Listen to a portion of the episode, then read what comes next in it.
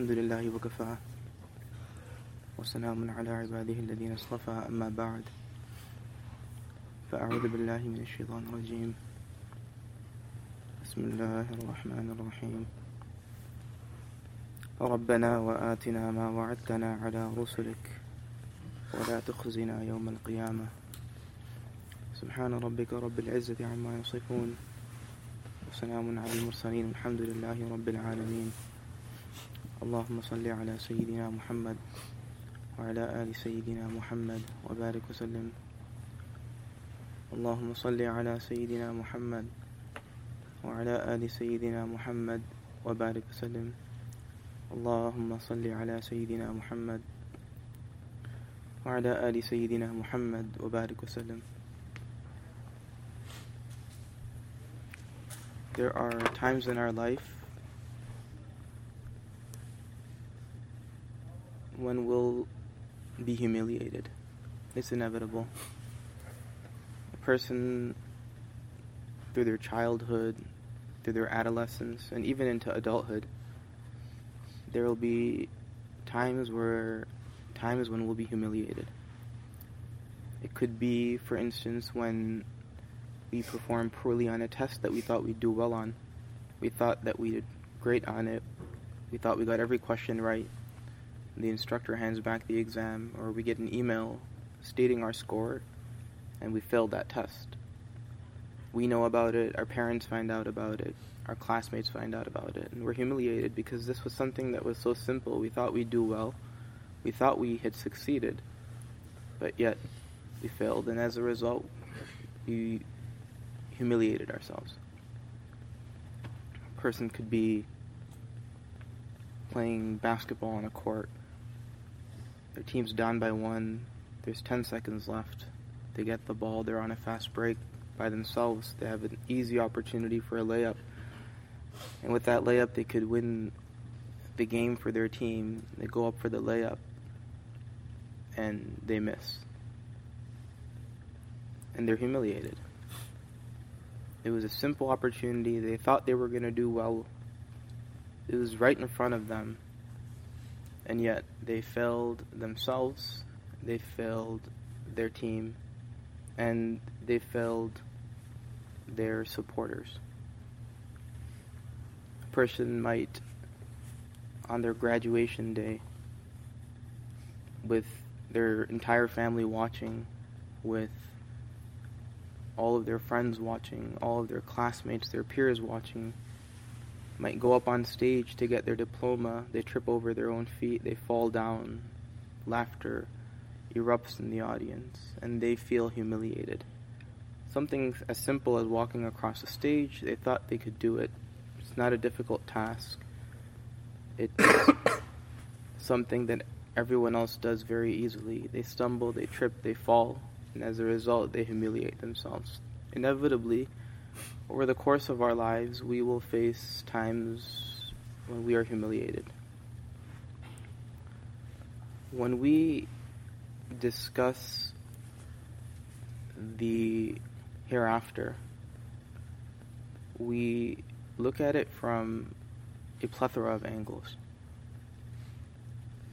And in particular, the different emotions that a person experiences they differ based off of how a person looks at the description of the hereafter. One emotion is that of fear. One emotion is that of fear. And there's many different types of fear that we experience in this world when we think about the hereafter. And we experience that emotion itself in the hereafter. There's fear of being rejected by Allah subhanahu wa ta'ala. We thought we would do well. We had prepared in this life. We made Allah ta'ala, our, or we thought we made Allah subhanahu wa ta'ala our focus. And on that day, given the weight of that day, there will be a fear of being rejected by Allah subhanahu wa ta'ala.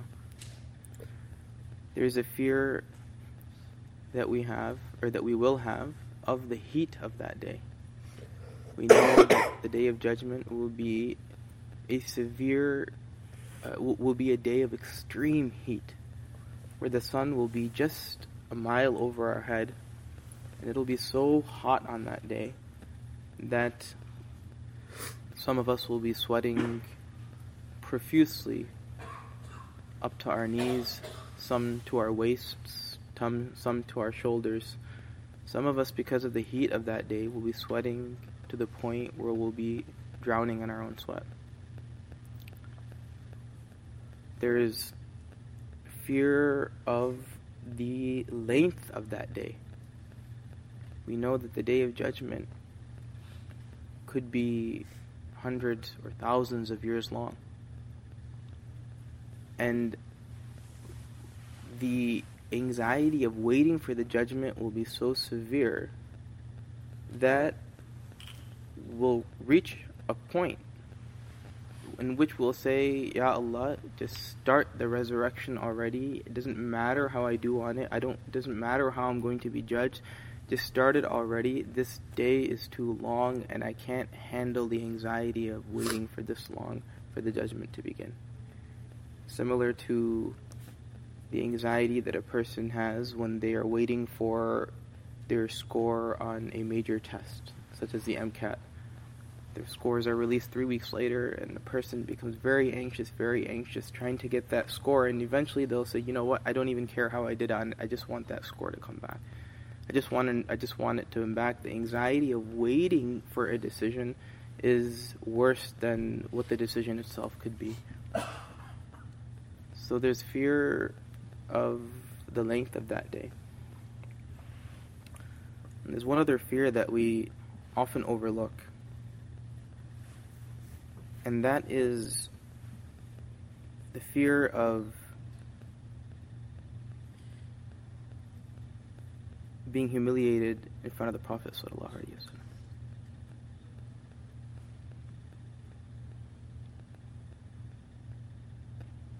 Allah Ta'ala says in the Quran, it's a dua, ربنا وآتنا ما وعدتنا على رسلك. O Allah, our Lord, grant us what was promised by your messengers. ولا تخزنا يوم القيامة. And don't humiliate us on that day. Don't humiliate us on that on that day. You know, it's enough torment to think about the punishment of the grave. It's enough torment to think about the heat of the day of judgment. It's enough torment to think about the length of the day of judgment. It's enough torment to think about the anxiety of the day of judgment. But what about our first meeting with the Prophet What will that be like? What if, based off of our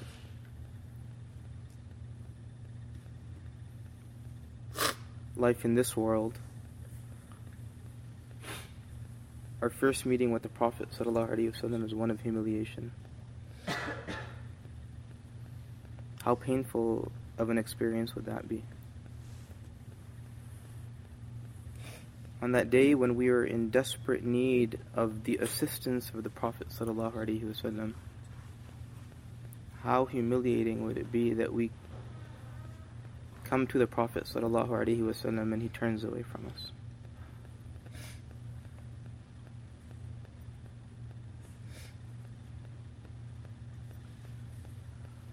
Due to our neglect of his tradition, due to the absence of love in our hearts for him, due to our life that's devoid of his sunnah, sallallahu alaihi wasallam.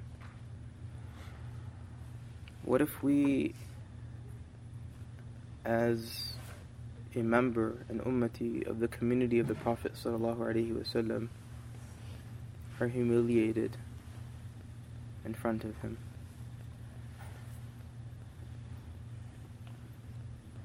What will that experience be like?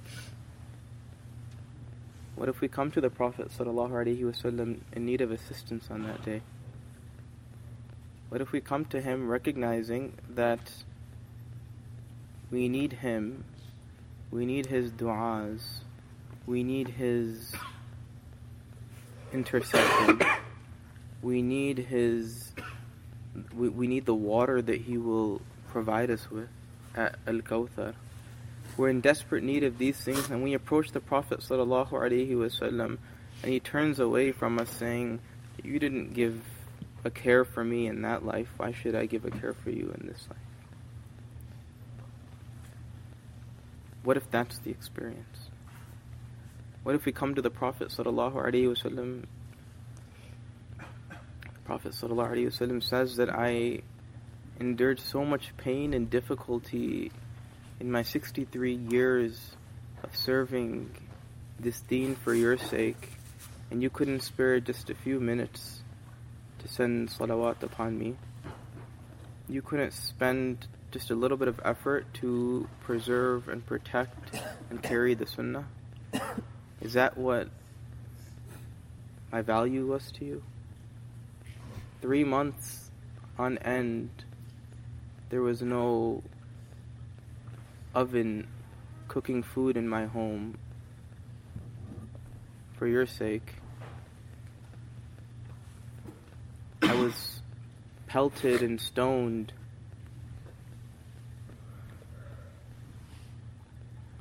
Till the point where I bled and was knocked unconscious multiple times solely to preserve this deen so that it would reach you 1400 years later. I was knocked unconscious at Uhud so that you would be able to reap the benefits of this deen.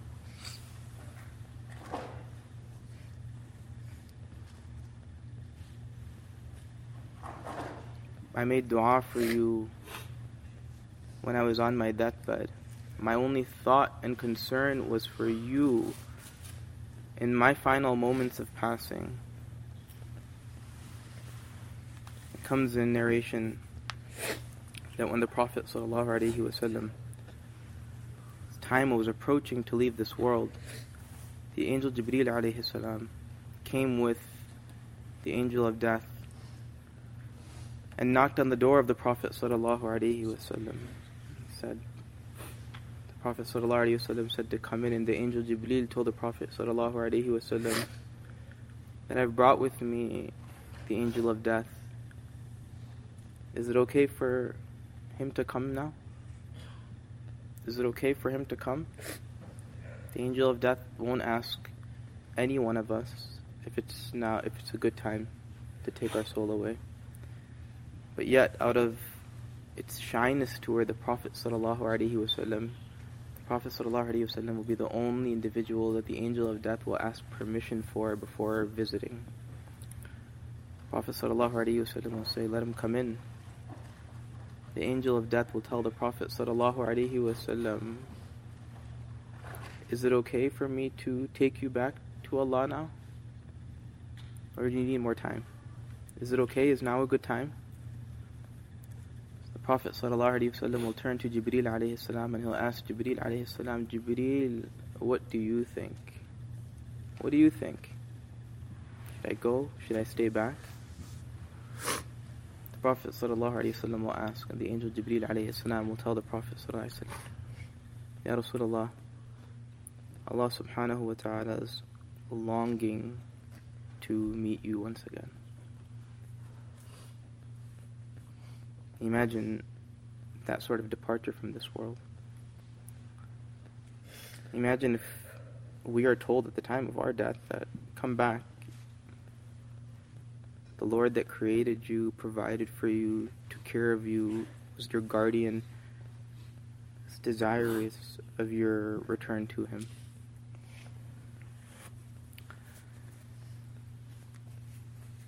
So the Prophet ﷺ said,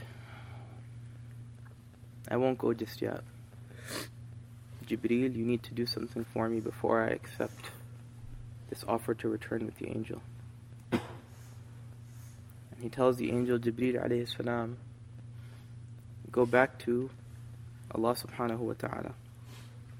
Go back to Allah subhanahu wa ta'ala and ask Allah subhanahu wa ta'ala what will be the state and the condition of my ummah.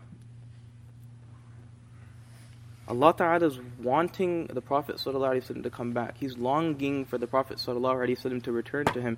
It's a guarantee through the angel Jibreel ﷺ to the Prophet ﷺ that Allah subhanahu wa ta'ala is pleased with you, He's longing to meet you.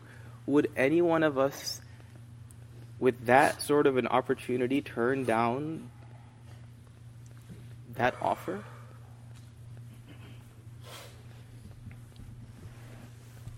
And if we did turn that offer, would it be because of our concern for the Ummah of the Prophet So the angel Jibreel salam went to Allah subhanahu wa ta'ala and he came back to the Prophet and he told the Prophet wasallam, don't worry. Your ummah will be fine. Your ummah will be taken care of. And it was then, only after the Prophet ﷺ received a guarantee from the angel Jibreel ﷺ from Allah Ta'ala that his ummah will be taken care of, that he accepted the offer of going back to Allah Ta'ala. Even in his final moments, when every single person is thinking about themselves, the Prophet ﷺ is thinking about us.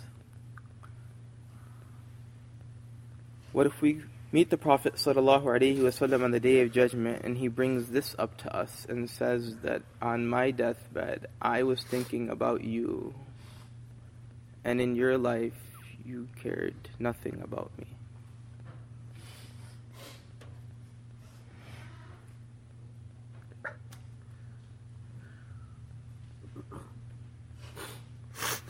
What if at the time that we are standing before Allah Ta'ala and we're having to answer for everything that we've done, and we see the people in before us who are being judged, and we see that the Prophet ﷺ is one by one by one interceding for them, defending them, pleading for them to Allah subhanahu wa ta'ala, and ensuring that they're pushed toward Jannah, Jannah, Jannah, one after the another. And then our turn comes, and the Prophet ﷺ turns away from us and says, You're on your own.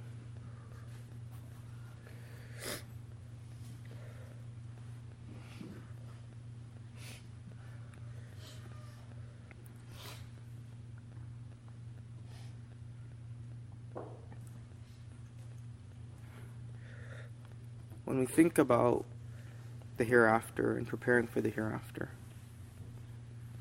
we should think about the various interactions that we'll have in the hereafter.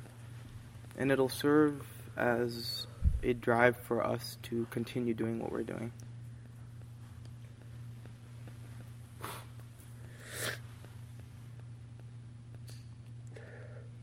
Today, it's not easy being who we are.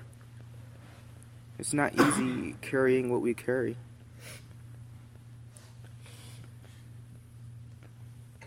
Not easy being from the Ummah of the Prophet ﷺ. But look what we have ahead of us. Use what you have in front of you, the opportunity of an eternity to interact with and benefit from the company, the intercession, the feeding of the Prophet ﷺ Use it as a source to keep you going in difficult times. Think that if I sacrifice in this world some of my comforts, then in the hereafter, when it really counts, I'll have Rasulullah sallallahu alaihi wasallam right by my side. If I strive and make an effort to learn about him and practice his sunnah, then inshallah in the hereafter when I need it most, I'll be able to drink from his hands at the well of Kawthar. Think that in this world, if I put in some effort to mimic his life, then in the hereafter, when I am in desperate need of someone to support me and defend me when I'm before my Creator, when there will be no one else to defend me, no brother, no sister, no celebrity, no politician, no friend, only Rasulullah sallallahu alaihi wasallam, then he'll be there for me.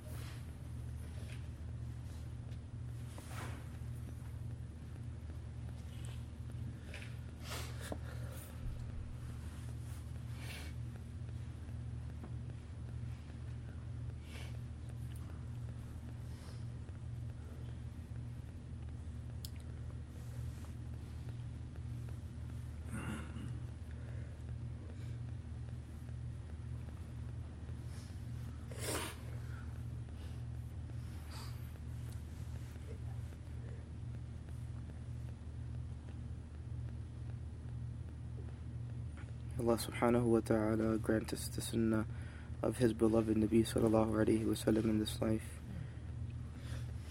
May He grant us the tawfiq to receive the intercession of the Prophet sallallahu alayhi wa sallam in the hereafter.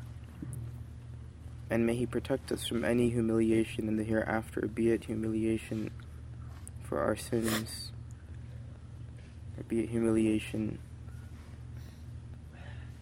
for being the worst ummati of the Prophet sallallahu alaihi wasallam. وآخر دعوانا الحمد لله رب العالمين